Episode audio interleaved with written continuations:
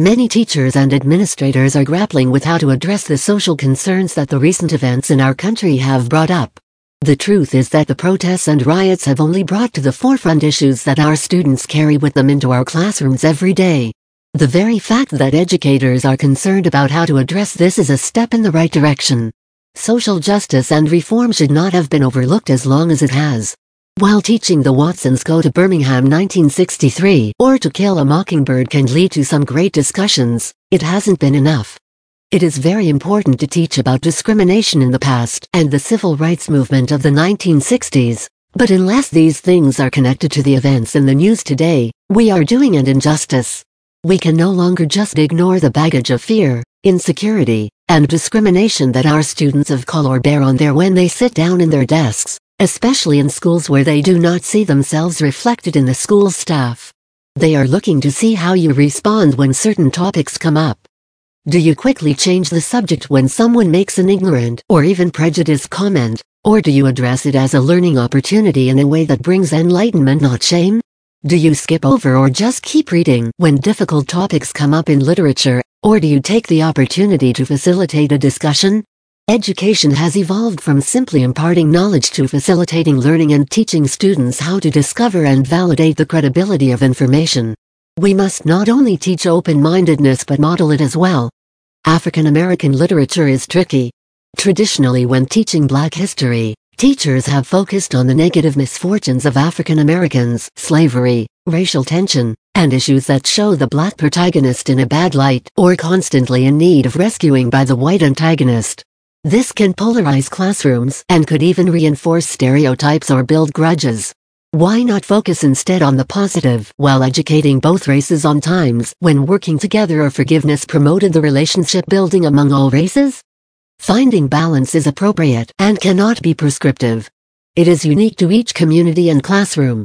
As suggested in part 1 of this series, LGBTQ literature Add some titles to your classroom library that have prominent black characters, both fiction and non-fiction. Also integrate literary pieces written by black writers into your instruction, not just in a multicultural studies or black history unit, but all year round. Another approach is to teach science fiction. At its core, science fiction can address social issues in a non-threatening way using fantasy characters or aliens. This may be helpful if topics of race are particularly polarizing in your community. Here are some of our favorite titles for teaching literature that has prominent black characters or address issues of social injustice or discrimination against African Americans. As with all content, you should make sure that you have properly vetted, studied, and received approval for any piece before teaching it or even adding it to your classroom library. Please add your favorite titles in the comments. Children's books. In elementary classes, it is important to foster self-confidence and esteem in sharing the beauty and accomplishments of all children. Be sensitive that not all fun, humorous, and good stories that you share illustrate the experiences of white families and children. Also, children's books are not just for the elementary classroom. They can be great, non-threatening tools in secondary classes as well. Sulwe, Lupita Nyong'o and Vashti Harrison Black All Around, Patricia Hubbell Bunheads, Misty Copeland Freedom on the Menu, The Greensboro Sit-Ins, Carol Boston Weatherford Let's Talk About Race, Julius Lester Something Happened in Our Town, Marianne Celano, Marietta Collins, and Ann Hazzard The Other Side, Jacqueline Woodson These Hands, Margaret Mason Rainbow Fish, Marcus Pfister While this book has several messages, it is a great example of how you shouldn't have to change who you are to be accepted by others and can be used to illustrate the beauty that we are all born with. We have included several links to lists of children's literature at the end of this article. Junior High.